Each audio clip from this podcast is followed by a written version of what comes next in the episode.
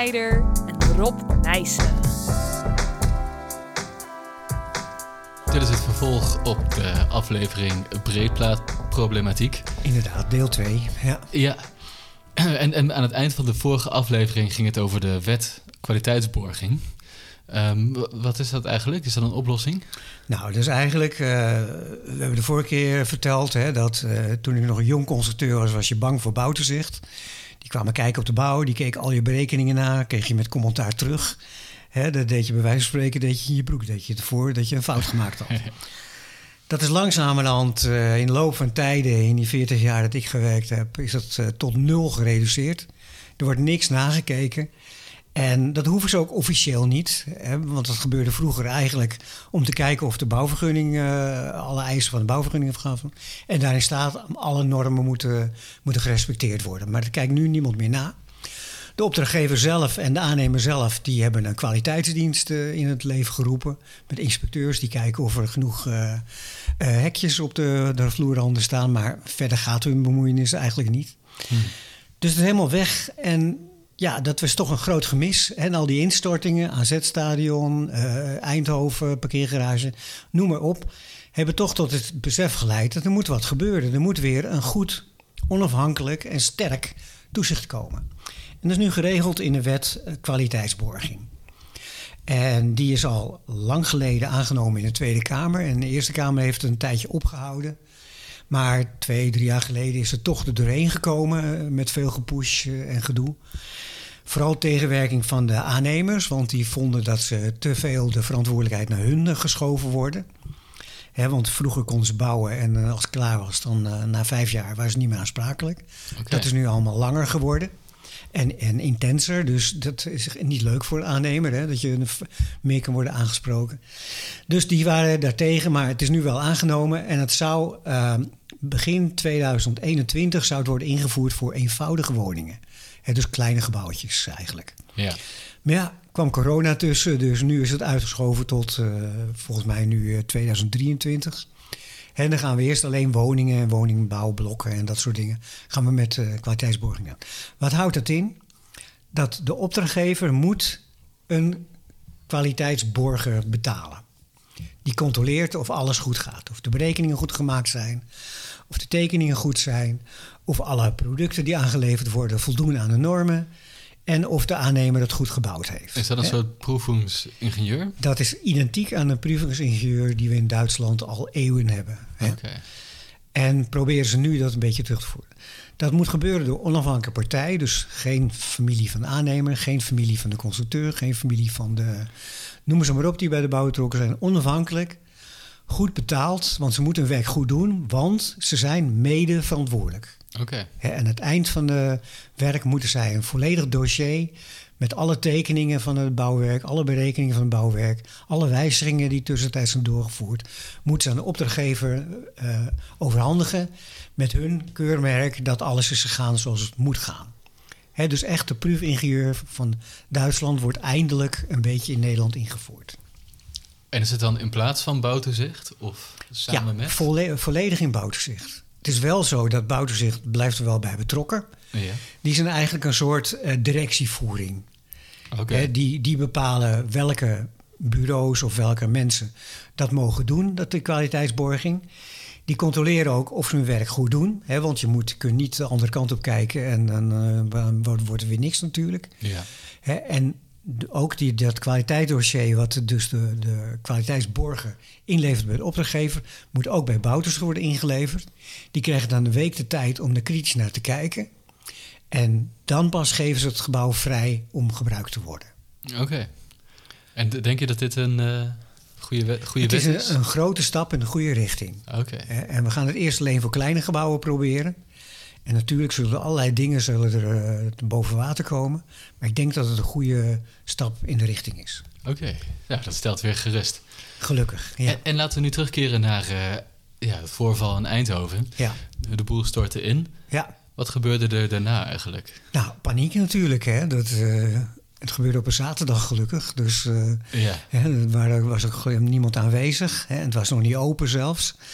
Dus er waren gelukkig alleen materiële schade was er. En wat was er gebeurd? Dat hebben we kunnen zien op eh, bewakingscamera's die er tegenover waren gemonteerd. De bovenste vloer is bezweken. Dat was gewoon een hele slechte vloer. Hè. Dat hadden de bouwvakkers ook al gezien. Er zaten hele grote scheuren in, en plassen water erop. Waar te veel was doorgezakt. Oh ja. En dat wou ze een beetje dichtsmeren en repareren en noem maar op. Maar goed, voor die tijd ging het al kapot. Omdat de zon erop scheen. De buitenkant eh, werd warmer, zette uit, de binnenkant niet. En tak, de scheuren schoten doorheen. De bovenvloer stortte in op de vloer eronder. Die zei ook, doe het zelf maar. En zo ging het door, zijn kaarthuis zakte het in elkaar. Ja. Nou, de kern zit dus in die bovenste vloer. Dat wist iedereen. Dus iedereen kwam maandag kijken natuurlijk. Eh, bureau Hageman kreeg opdracht van eh, de BAM, de aannemer, om te onderzoeken waarom het was ingestort. TNO kreeg, eh, ik dacht van het vliegveld eh, als opdrachtgever, ook de onderzoek om dat te doen. Eh, en die twee moesten er samen uitkomen. Nou, die waren er relatief snel over uit wat er gebeurd was. En er zijn nog wat kleine proefjes genomen op een stukje van, ik dacht, twee meter. Om te kijken hoe een scheur om zo'n bol heen loopt die in de bubbeldekvloer zit. Hmm. Toen zagen ze al dat het onthechten tussen de breedplaat en de druklaag die er bovenop gestort is. Maar in ieder geval de conclusie was van, ja, het ligt aan het eh, bubbeldekssysteem. Hè? En toen is meteen alles afgevoerd en kon de BAM een nieuwe parkeergarage gaan bouwen. Dat is een kardinale fout.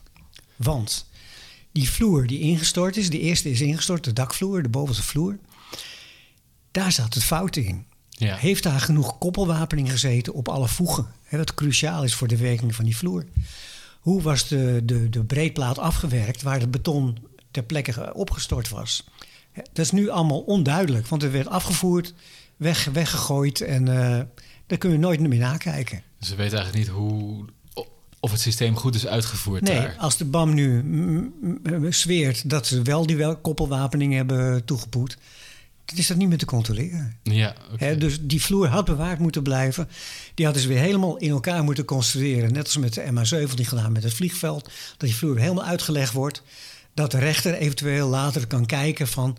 Hoe is die vloer gemaakt? Zit die wapening op cruciale plekken erin? Ja of nee? Dan is duidelijk hoe dat zit. Ja. Nu eh, zit iedereen eh, ja, zit zich te verstoppen. Dat is fout 1. Fout 2 die gemaakt is, is dat die vloer één op één niet de volgende dag, bij wijze van spreken, nagebouwd is. En volgens de tekeningen en berekeningen, zoals de oorspronkelijke vloer die ingestort is, is gemaakt, die kun je dan maken met dezelfde overspanning, die behoorlijk ambitieus was. Dus dat is al een, een kritiek punt. ja. Hè? En dan eh, gaan testen en kijken wanneer die kapot gaat. Maar dat zouden ze alsnog kunnen doen. Dat, Dat- zou je alsnog kunnen doen. Ja. Ja, Want die ja. tekeningen die bestaan. Ja, Dus, ja, ja dat zou je alsnog kunnen doen. En daar kun je enorm veel van leren. Want als die vloer nou bezwijkt in het laboratorium, nagebouwd één op één, hè, met alles wat, er- wat erin moet zitten erin, en het bezwijkt bij 20 kilo de vierkante meter, nou, dan weet je dat het systeem niet klopt. En is de, is de, o- de uitspraak van het bubbeldeksysteem is onveilig, is gewoon waar. Ja. Maar als die vloer, hè, gebouwd volgens de oorspronkelijke plannen, wel 300 kilo de vierkante meter kan hebben, dan, dan ligt de fout ergens anders. Ja. En die fout ligt dan bij de aannemer, die dingen heeft weggelaten of met een verkeerde kwaliteit uitgevoerd, of noem het maar op. Dan is dat duidelijk. ja. En waarom doet Bu- Bubbledeck dat eigenlijk niet? Want Nou die- ja, dat kost natuurlijk een patiënten, hè? dat mag Ja. duidelijk zijn. En eh, ik ben wel eens benaderd hoeveel het ongeveer zou kosten.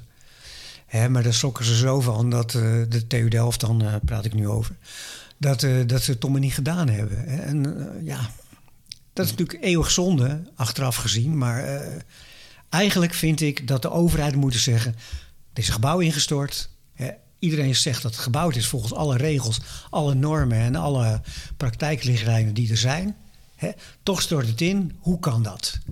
Dan vind ik het verantwoordelijkheid van de overheid, die de burgers van belangen moet beschermen. Hè. En we zitten nu met een heleboel bubbeldekvloeren die verdacht zijn.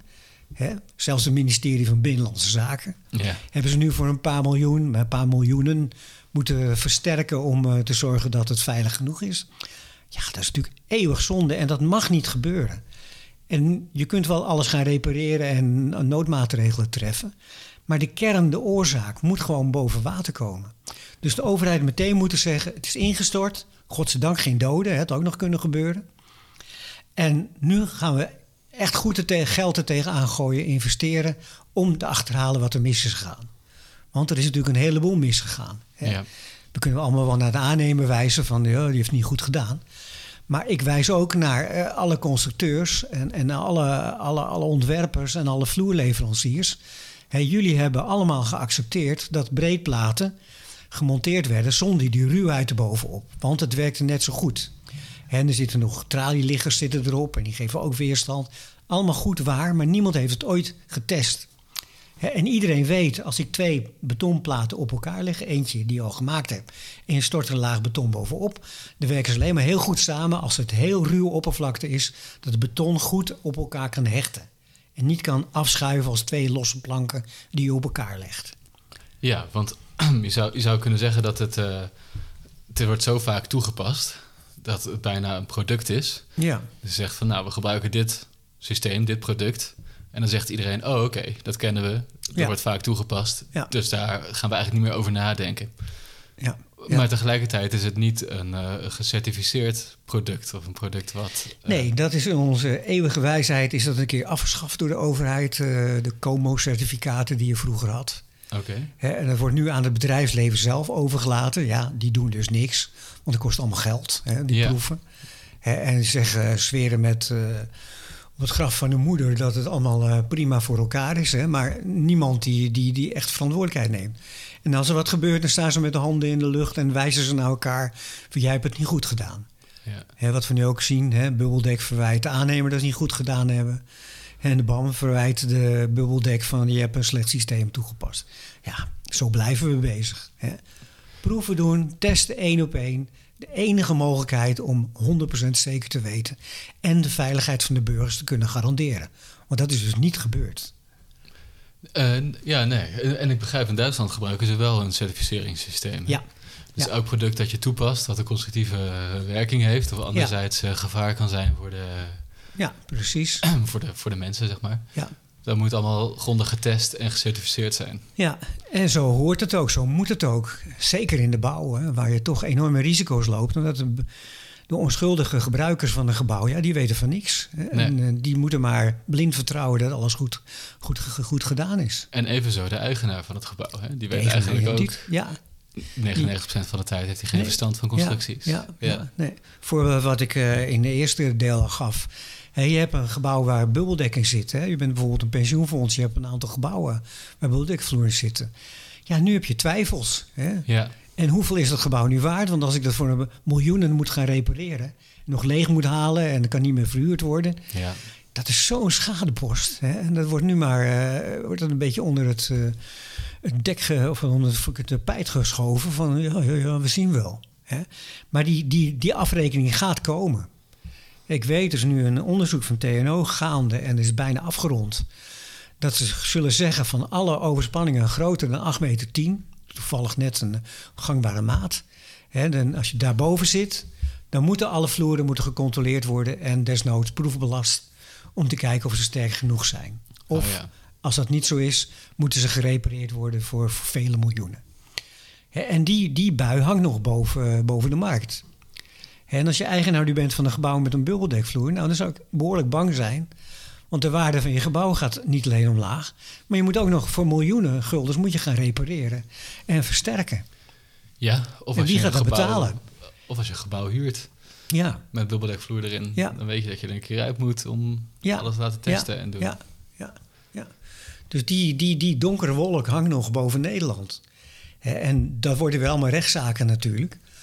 Want de eigenaar van de gebouwen die zullen zeggen... ja, we hebben dat gebouw gekocht en we dachten dat alles goed was. Mhm. En daar kunnen ze ook op vertrouwen. Want als ze iets kopen, dan is het een product wat van goede kwaliteit moet zijn. Dat garanderen de aannemers die het gebouwd hebben.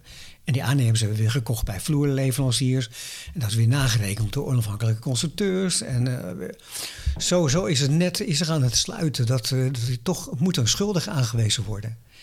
Ja, En wat ik denk, Ja. dat op het eind wordt toch gezegd, is de overheid. De overheid moet normen vaststellen, maar ook normen bewaken dat ze goed nagekomen worden. Want ik vind dat een kale breedplatvloer, een gladde breedplatvloer, had nooit geaccepteerd mogen worden. Door elke partij niet. Door de aannemer niet, door de constructeurs niet, door de eigenaren van de gebouwen niet. Dat is gewoon een slechte vloer. Want iedere tweedejaarsstudent van de TU Delft die weet al... als ik een gladde plaat, een laag beton afstort... dan is de hechting is heel slecht. En de kans is groot dat het losschiet... en dan, dan, zit, dan zit je met gebakken peren. Want de hoofdwapening ligt in die gladde plaat. Daarboven zit het te gestorte beton. Werkt niet meer samen. Dus de vloer werkt niet meer samen. Dus je hebt een slechte, uh, uh, zwakke vloer. Ja. Nou ja, we, we, zullen zien waar het op uitdraait. Uh, wie, de, wie de knip moet trekken uiteindelijk. Ja. Maar ik ben toch wel benieuwd hoe dat proces eigenlijk gaat. Kan je misschien daar iets over vertellen van de, de rechtszaken? En ja, Bubbeldek probeert natuurlijk zijn goede naam zo goed mogelijk te redden. Ja. Voor zover ja. het nog kan. De BAM probeert misschien de boel een beetje zand erover en gewoon lekker verder bouwen. Ja. ja weet, ik, weet ik niet, het is meer speculatie. Maar hoe, wat, ja, wat, wat, is er gaande in deze afgelopen vijf ja, jaar? Nee, ik heb al eens uh, vaker gezegd hè, dat uh, Nederland wordt geregeerd door uh, economen en juristen. Ja. De economen zeggen dat er geen geld is, hè, dus er gebeuren dingen niet. Hè, toezicht op de bouw, hoeft niet, hè, dat kost alleen maar geld. Ja. Dat is toch niet nodig, want de aannemers hebben allemaal hun eigen kwaliteitsbureau. en uh, ja, de, juristen zorgen ervoor dat uh, er overal... de pijn ook weer opknappen. Ja, nou ja, pijn opknappen, dat doen ze graag. Want echt, ik ben ingenieur, ik teken voor het uurtarief van de advocaten hoor. Dat loopt voor, voor de goede advocaten loopt dat richting 500 euro per uur. Ja, ja. He, als een, als een, een, goede ingenieur uh, 150 euro per uur krijgt, dan is het echt uh, dat is al de bovenkant van de markt, mm. om het zo maar te zeggen. He, en juristen die hebben maar één belang: dat er zoveel mogelijk rechtszaken komen die zo lang mogelijk duren. Dus iedere keer doet de rechter een uitspraak. De rechter is een, een, een leek, dus die laat zich altijd adviseren door deskundigen. Mm -hmm. He, ik heb dat ook wel eens gedaan voor een rechtbank. Dan was ik deskundige, uh, moest zeggen waardoor uh, de scheuren ergens in kwamen. Aha. En, en, daar vertrouwt de rechter blind op. En die gaat er zijn oordeel over doen. Nou, dan is de tegenpartij die in het ongelijk gesteld is, is dat niet meer eens. Die gaat in hoger beroep. He, nou, dan, komt het, dan gaat er weer twee jaar voorbij. En de rechtbanken zijn al overbelast. Dus dat duurt allemaal en het duurt allemaal. En de uren, en de, de advocaten schrijven hun uren. En die, die leven er riant van. En die, uh, die zuigen onze maatschappij eigenlijk leeg. Uh, niet alleen in tijd, houden alles op. Ja, ja. Alles heeft vertraging door al die, die rechtszaken. En in de tussentijd gebeurt er niks. Nou ja, dat is natuurlijk een, een slechte zaak. En dat zie je nu ook in al die, die, die rechtszaken die er komen. Hè, er is een rechtszaak geweest van Bubbeldek die zijn goede naam wilde terug hebben of wilde herroepen kregen. Dat was tegen BAM Tegen de BAM, ja. Nou, dat heeft de BAM gewonnen. Hè, dus de rechter heeft de BAM gelijk gegeven. Okay. Dus nu gaat uh, Bubbeldek gaat er weer uh, tegen in beroep. Ja, en zo gaat het maar door natuurlijk. Mm.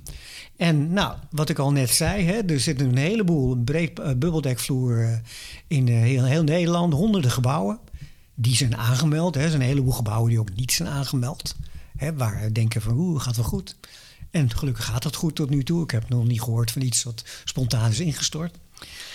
Maar, uh, en ja, dus daar, die juristen, die hebben daar weer uh, allemaal, kunnen allemaal weer pleidooien schrijven van ja, dit en dat is dus zo. Hè, dus dat gaat maar door en dat gaat maar door. Maar die eigenaren van die gebouwen, die binnenkort door het TNO-onderzoek, je zegt groter dan 8 meter 10 overspanning, bubbeldek moeten gecontroleerd worden en nagemeten en beproefd. Dat gaat dus miljoenen kosten. En alle gebouweigenaren zullen zeggen: ja, maar dat ga ik niet betalen.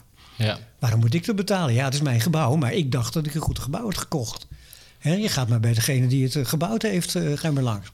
Of bij degene die het berekend heeft. Dus daar komen dus ook rechtszaken? Daar komen ook rechtszaken van. En dan moeten die, die, die leken rechters moeten weer daarvoor oordelen. Dus komen er weer TNO-onderzoeken en noem maar op. En dan gaan er weer jaren voorbij dat er niks gebeurt. Want de, de, voor de goede orde, de, de, overheid zal dan uh, sommeren. Of ja, hoe moet je dat zeggen? Die gaan op een of andere manier dwang uitoefenen dat de gebouweigenaren hun gebouw moeten controleren en mogelijk Ja. versterken. Ja, En de gebouweigenaren die gaan dan in beroep. Of die Ja. gaan zeggen van dat hoeven wij niet te doen. Of we gaan het doen, maar iemand anders gaat het betalen. ja. Eh, Nou, en het is zelfs nog erger voor Aten. Want ik heb een eh, zeer eh, vervelende ervaring gehad met de instorting van het NEC-stadion in, eh, in Nijmegen. Aha.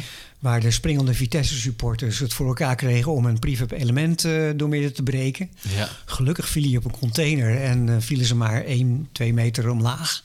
Dus er waren geen doden of gewonden. Hè, maar voor hetzelfde geld die container niet gestaan had, daar waren ze 4, 5 meter naar beneden gevallen. Ja. En er waren er doden gevallen. Ja. Nou, uh, een paar jaar daarvoor was het AZ-stadion ingestort. En ja, dat was ook allemaal paniek natuurlijk. Hè. Wat gaat er met de andere stadions? Het moest allemaal nagekeken worden. Toen heeft het ministerie van Binnenlandse Zaken, die daarvoor verantwoordelijk is voor de bouw, heeft toen een brief, brief gestuurd, let op, een brief gestuurd naar alle gemeentes waar een groot stadion in stond. Van u moet uw gebouw, uh, de stadion, laten controleren. Nou, dat is op een aantal plekken is dat gebeurd. En op sommige plekken zijn dingen verbeterd of versterkt of aangevuld. De gemeente Nijmegen had ook zo'n brief gekregen. Die dachten, het stadion is uit 1999 geloof ik. Dat is nog wel goed, we kijken het niet na. Hmm. Dat was dus uh, bij de instorting van AZ, hè, 2017 in die buurt. En uh, nu uh, praten we over vorig jaar, 2021. Hè, toen, toen het Vitesse of NEC-stadion. Yeah. je mag niet niks zeggen in, van Nijmegen. Oh, oké. Okay. dat is niet denigrerend. Dat weet ik als Vitesse-fan. Dus, ja, ja, oké. Okay. Maar in ieder geval, dus dat was ingestort. Toen gingen ze alles nakijken. En het stikte van de scheuren in de, de prefab-tribune-elementen. en ook het dak was slecht. Het was op een roeste weg, verkeerde detaillering, bouten die niet aangedraaid worden. Echt schandalig. Ja. Er was een hele rel en toen heb ik tegen TV Gelderland, die had me toen ingeschakeld om hun te helpen met het stellen van de goede vragen. Ik zeg, je moet aan uh, de gemeente Ar Nijmegen, sorry, moet je zeggen van, uh, vragen van, uh, jullie hebben een, een, schrijver gekregen in januari 2018 geloof ik, dat, hè, dat jullie je stadion moesten nakijken. Is dat gebeurd? Ja, ja. Nou, er werd een, eerst een tijd omheen gedraaid. En op een gegeven moment kwam het uh, antwoord van... nee, dat is niet gebeurd. Want onze juristen hebben verteld... juristen regeren de wereld... Ja. dat hoeft niet, want het is een brief... en het is geen officieel opdracht of bevel... om het maar zo te noemen, om het stadion na te kijken. En wij dachten, het is een vrij nieuw stadion... dus het zal allemaal wel goed zijn. Als ze dat wel hadden nagekeken... hadden ze al die scheuren ontdekt in de tribune... Hadden ze ook het dak uh, goed ge gecontroleerd. Dat is nu achteraf in een spoedreparatie. Is het allemaal weer voor elkaar gekomen. Hadden ze allemaal al kunnen ontdekken. Dus de falende overheid is weer van toepassing. He, want bewust, he, ze krijgen een brief van de Binnenlandse Zaken die zich zorgen maken. Ze kijken ernaar en denken van, oh, het zal voor mij wel niet van orde zijn. En dat kan ook. Ja. Hetzelfde gaan we nu krijgen met de dubbeldekvloeren. Maar voor de goede orde, uh, het stadion is eigendom van de gemeente? Gemeente, ja. Ah, oké. Ja, ja. ja. ja er, is een tijd geweest dat het ook van, van, van de voetbalclub was. Maar het, toen het uh, speelde, was het van de gemeente, ja. Ah ja, oké. Okay. Dus die was de eigenaar, dus die was verantwoordelijk voor zijn ondergrondgoed. Ja. Nou, hetzelfde gaan we nu krijgen met alle dubbellekvloeren. Hè. Degene die we weten krijgen een brief binnenkort van de overheid... Die gooien ze gewoon op aanraden van een jurist. Gooien ze in die prullenbak en doen er niks mee. ja. En de overheid zelf, ja oké, okay, die gaat ze braaf repareren. Hè. Ze hebben het ministerie van Buitenlandse Zaken ook voor miljoenen gerepareerd. Hè. Nou ja, die zijn goede vastgoedeigenaar dan. Verantwoordelijk. Ja, die zijn verantwoordelijk. Nee, ja. maar die gedragen zich ook verantwoordelijk. Zou die, ja, kunnen tuurlijk. Ja, dat is waar. Ja. En wat als er nou, stel er stort een gebouw in. Ja. En dan gaan mensen... Dood. Ja. ja. En uh, die eigenaar had een brief gekregen van... let op, uw vloeren zijn waarschijnlijk niet veilig. U moet het laten controleren. Ja. Dan lijkt mij, ja, ik ben geen jurist en ik heb er weinig verstand van... maar dan moet je toch aardig uh, kunnen praten om daar Mhm. niet uh, heel slecht uit te komen als vastgoedeigenaar. Nou, ik kan je al zeggen, dan, dan, als er dus een brief staat... er staat geen bij, dit moet u doen. Hè, en als u gebreken blijft, dan krijgt u deze straf. Als dat er niet staat, dan leest de jurist, jurist leest die brief... En die zegt, nou, ik kan het ook niet doen. Ja, ja. En tuurlijk wordt het weer een rechtszaak. Hè? En er zal de rechter ernaar kijken. En misschien dat er toch een uitspraak komt dan van... nou ja, je had toch wel moeten doen. Ja, je bent verantwoordelijk. Je Ja. bent gewezen op de risico's. Ja, En je hebt gewoon niks gedaan. En nu Ja. zijn de mensen dood. ja, ja. Dat lijkt me toch moeilijk om daar onderuit te komen als jurist. Of als eigenaar eigenlijk. Maar goed, ja, maar weet maar weet je wat ze gaan zeggen? Dan zeggen ze, ja, kijk, eh, hè, dus, dus één, één parkeergarage is ingestort. Hè. Daarna zijn een aantal eh, gebouwen zijn proefbelast. Dat is allemaal bekend. Er is niks gebeurd. Ja. Er is nooit wat ingestort. En ik krijg een brief dat ik mijn gebouw moet nakijken. Ik dacht van, een jurist zegt dat dan. Ik dacht, eh, nou, dat is, dat is een beetje te overtrokken. Hè? ja, ja, de ja. overheid. En de rechter zal waarschijnlijk zeggen: ja, ja als je het zo ziet, eh, dan, eh, dan denk ik dat u het toch wel gelijk heeft. Ja, ja. Dus ja, en nee, het is dat- misschien ook zo natuurlijk, omdat... Er zit een kern, eh, zou je kunnen zeggen: ja, misschien hebben ze gelijk.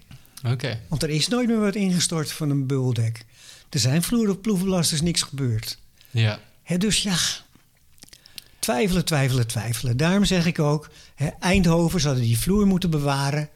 Die ingestort is, dat je kunt zien wat erin gezeten heeft. En niet zeggen, zat die koppeling, nou, wapening er nou wel of niet? En hoeveel van die dwarsstaven zaten erin, eh, van, de, van de, die V-vormige liggertjes, bla bla bla. Hè, dat, dat kun je nu allemaal eh, in twijfel trekken. Ja. Plus ze hebben die vloer niet één op één nagebouwd en gekeken of je met alles wel, wat er wel in moet zitten, zat erin dat hij het dan wel doet. Dan krijg je ook weer een belangrijk signaal. Dan kun je weer je juridische prudentie, hè, dan kunnen juristen weer naar kijken. Die van de andere kant aan het bekijken. Zegt ja, kijk, die vloer is getest en die heeft wel zijn belasting ontduikt. Dus, dus moet de vlo- vlo- fout moet gemaakt zijn in de bouw. ja. Dan heb je duidelijkheid. Nu zit iedereen maar een beetje heen en weer te beveren. Onduidelijkheid alom. En niemand neemt er een initiatief in. Ja, Bubbeldek vindt zijn goede naam aangetast. De BAM, dus die, die komt rechtszaken.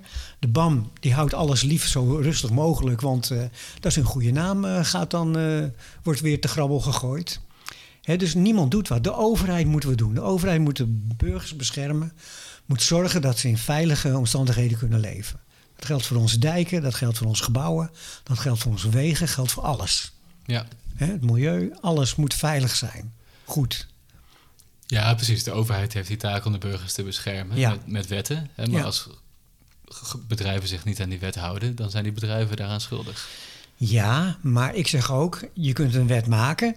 Hè, je kunt als, als, als wet zeggen van, je mag, niet, eh, je mag niemand vermoorden, hè, wat iedereen het eh, mee eens is. Gebeurt het toch, dan heb je de politie nodig en de recherche om te bewijzen dat degene die dat toch gedaan heeft, Ja, te straffen. Dus er moet een soort politie zijn. Hè? ja precies. Niet alleen op straat, maar ook in de bouw. Moet er een soort politie zijn. Nou, die komt er nu een beetje met die wetskwaliteitborging. Dat er een onafhankelijke kwaliteitsborger komt. Nou, dat is een goede zaak. Dan weet je zeker dat er gecontroleerd wordt. En eigenlijk tot die wet wordt ingevoerd, want die is nog niet ingevoerd, die wetkwaliteitsborging, leven we in een soort niemandsland. Waar we eigenlijk in kunnen doen wat we willen. Nou ja, onze eigen verantwoordelijkheid daarin moeten nemen. Hè? Ja, nou ja, je ziet hoe goed dat werkt. Want we zitten steeds wel te praten over betonconstructies. En met AZ-stadion is hetzelfde verhaal. Ja, Hè, daar wordt een publiek gebouw waar een dak boven hangt. Wordt over tienduizenden mensen hangt dat dak. En het wordt gewoon verkeerd in elkaar gelast, verkeerd berekend, verkeerd gedetailleerd, verkeerd gebouwd. Hè, iedereen ziet dat, iedereen is erbij geweest. Niemand doet zijn mond open. Bang dat ze zijn voor de opdrachtgever die zegt geen cent te veel en eh, dat is allemaal, hoeft allemaal niet. ja. Ja, het is, het is, in, de, in de staalindustrie, of in de ijzer, of in de staal is het net zoals in, in de hout en, en, en de beton. We hebben het nu constant over beton, maar het is overal zo. Er moet toezicht op de bouw zijn. Onafhankelijk, goed betaald zijn werk goed kunnen doen. En van voldoende kwaliteitsniveau. Hè, dat je niet iemand die ook alle lasverbindingen nakijkt, dat hij ook de betonwapening keurt. Dat kan niet. Er moeten gewoon onafhankelijke, gescheiden disciplines zijn van, van topkwaliteit. Hm. En dat kost geld, ja, oké. Maar dan krijg je ook een product dat je kunt vertrouwen. En krijg je niet dat het dak van een AZ-stadion naar beneden komt op een zaterdag. Gelukkig werd er niet gevoetbald. Want we hebben wel eens geteld, dat daksdeel, dat heeft 1500 stoeltjes verpletterd. Ja. Dus die mensen waren echt morsdood Dat geweest. was een nationale ramp geweest. Dat Ja. een nationale ramp geweest. Hè? En wie is dan verantwoordelijk? Wie is, wie is de moordenaar, om het maar zo te zeggen? Een heel interessante juridische vraag waar ze, de juristen zich graag over zullen buigen. Ja, oké. Ja. Nou, misschien met het laatste juridische vraag nog eventjes. Bubbeldek die is inmiddels failliet, eh, meen ik. Nou, het is nu helemaal afgebouwd. Het is nu een lege huls geworden. Ah, oké. Ze hebben geen kosten meer als het ware. Nee, nee. Want er wordt geen, niet meer met dubbeldek gebouwd, Nee, geloof ik. nee, nee, die hebben geen klanten meer. Hè. Dus Nee. ze hebben gewoon echt, eh, de boel is allemaal eh, eh, ja, op zolder gezet, om het zo maar te zeggen. Maar de eigenaar van Meubeldek is nog steeds strijdbaar. Hè. Het is een oudere iemand, dus dat zal niet lang duren. Hoopt de bam. Maar eh, die, die wil nog wel zijn gelijk hebben. Want die Ja, is ervan ze- overtuigd dat hem onrecht aangedaan is. Eh, ja, precies. Dus die denkt dat het, de, de vloer slecht gebouwd is en daarom Ja. ingestort. En Ja. hij probeert nu schadevergoeding te Ja. krijgen eigenlijk. Ja. Dat is, en eventuele naamszuivering. Tuurlijk, dat gaat tegelijk, hè? Ja. Ja. Maar het systeem zien we denk ik niet meer terug, kan ik me voorstellen. Nee, nee, nee. Alhoewel het op zich helemaal... Het is echt een heel mooi systeem. En Ja. Bespaart ook eh, beton. Het bespaart gewicht en daardoor kan de vloer meer dragen en meer overspannen. Dus het is een prachtig systeem. Technisch mooie vondst. Technisch hele mooie vondst. Ja. Alleen ja, als je constant overal gaat schaven tot je eh, doorheen zakt, hè, het ijs wordt te dun. ja. dat, is, dat is jammer. Ja. Ja. Nog één leuk ding eh, Oh, om ja. af te sluiten. Oké. Eh, wat is de waarde van de mensenleven? Ja. Ja, dat is uit te drukken, toch? In gezonde levensjaren. En, eh, Ja, nou precies. Maar eh, kijk bijvoorbeeld eh, een huisvader die wordt eh, getroffen door het dak van de AZ-stadion. Hoeveel moet degene die dat gedaan heeft, en we laten in het midden wie, de, wie, de- wie schuldig is, moet dan betalen aan het gezin wat die kostwinkel achterlaat? Wat voor bedrag is dat? Nou, we, hebben wij op de TU ook wel eens eh, studenten gehad die daar hun afstudeerwerk van gemaakt hebben. En uit de literatuur wereldwijd komt ongeveer een bedrag van 2, 3 miljoen per, eh, per leven eigenlijk. mm. En ehm, ja, of dat genoeg is, weet ik niet. Hè? Want bijvoorbeeld in Amerika, waar dat veel verder is met eh, schadeclaims en eh, Smarte geld. smarte geld, precies.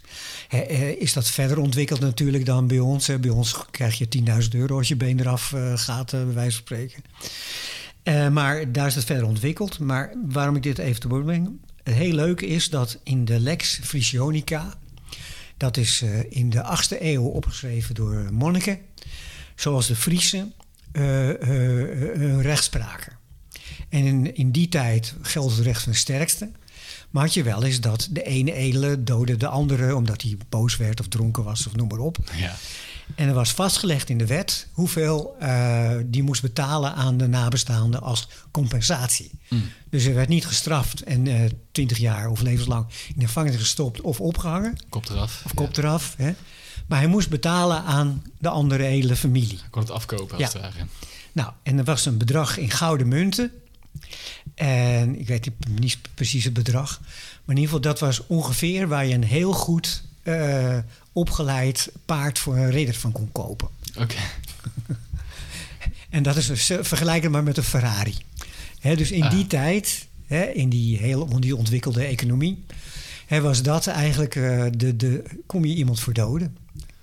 Dus in theorie had ik zelfs als ik jou niet mocht in die tijd, had ik jou dood kunnen maken en had ik aan jouw nabestaanden dan eh, een Ferrari kunnen geven en had ik eh, verder kunnen leven. Ja, ja. Maar misschien had je dan wel moeten aantonen dat je niet, dat dat niet jouw manier van leven was. Zomaar mensen doodmaken. Nee, natuurlijk, ik maak Ja. maar een half grapje. Ja, ja, precies. Ja, maar wat is de waarde van een mensenleven? We zullen het nooit precies weten. Hè? Nee. Voor de ene gezin is het natuurlijk wel ander dan voor de. Een alleenstaande vrijgezel is natuurlijk wat minder dan eh, een vader van een gezin van acht kinderen. Hè? Dus eh, ja, Ja. het is eh, heel subjectief. Maar ik denk dat we daar echt serieus over moeten gaan nadenken. Hè, want als dat AZ-stadion wordt inges- ingestort, dan is er iemand schuldig aan en die moet de schade betalen. Hè, en die moet compenseren, smartengeld geven aan degene die achterblijven van die doodgegaan is door jouw fout, door jouw schuld. Dat wordt nog een aardig juridisch eh, kluifje. Ja, oké. Nou goed, laten we het daar eh, bij houden deze Oké, keer. ja. Dit was Tekentafeltapes. Met Ate Snijder en Rob Nijssen. Muziek door Project Alpha en Roze Marijnen.